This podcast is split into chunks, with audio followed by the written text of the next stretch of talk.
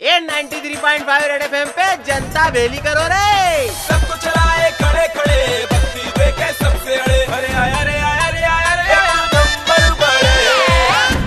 छोड़ छाड़ का प्रचार जम के हो रहा है छोटे। क्या कह रहे हो बड़े? हाँ तू छेड़छाड़ मत समझ लेना हो। मैं छोड़ने की बात ही कर रहा हूँ। अब अपने यहाँ की फ़िल्म इंडस्ट्री में नई पिक्चर चालू हुई है। डायरेक्टर ओनो डायरेक्ट बॉलीवुड छोड़ रही है। मुद्दा ये है की ये सारे चाहते की मार्केट में सब इनकी इंडस्ट्री को बॉलीवुड की जगह हिंदी फ़िल्म इंडस्ट्री के नाम से पुकारे क्योंकि जहाँ भी बॉलीवुड की बात होती है वहाँ नेपोटिज्म वाला झगड़ा अलग होता है। थप्पड़ वाले अनुभव भैया सिटी लाइट वाले हंसल भैया और हज़ारों ख्वाहिशे एसी वाले सुधीर काका सामने तो सीधे सीधे बॉलीवुड से एग्जिट मारने का बोल दिया। अब ऐसा सुन के हल्के दिल वाले तो टेंशन में आ गए थे। पर अपन ने हाथों हाथ रिसर्च कर ली थी। अच्छा। अपनी रिसर्च पे चर्चा करने वास्ते जब मैं परवीन ब्यागा ने पहुँचा तो वहाँ तो मामले ही अलग थे। होटले के बाहर बंदी बकरी के सामने फ़ोन का कैमरा चालू करके आड़ी टेढ़ी रिकॉर्डिंग करते हुए परवीन भैया एक्शन एक्शन चिल्ला रहे थे।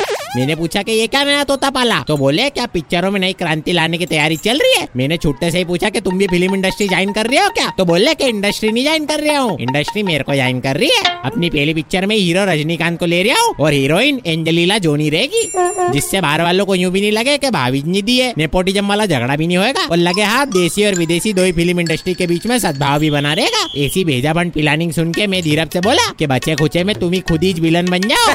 लप्पासी बगाड़ने के चक्कर में यूँ भी मार खाते ही रहते हो। मैं तो बोलू छोटे क्या कोई किसी भी नाम से पुकारे? इंडस्ट्री रहेगी तो आखिर पिक्चर वाली जी। बस जो भी बने मामले पैसा वसूल होने चाहिए। हो चाहे हिंदी फ़िल्म इंडस्ट्री या फिर बॉलीवुड बना वैसा मटेरियल के फीलिंग आवे गुड हाँ नहीं तो।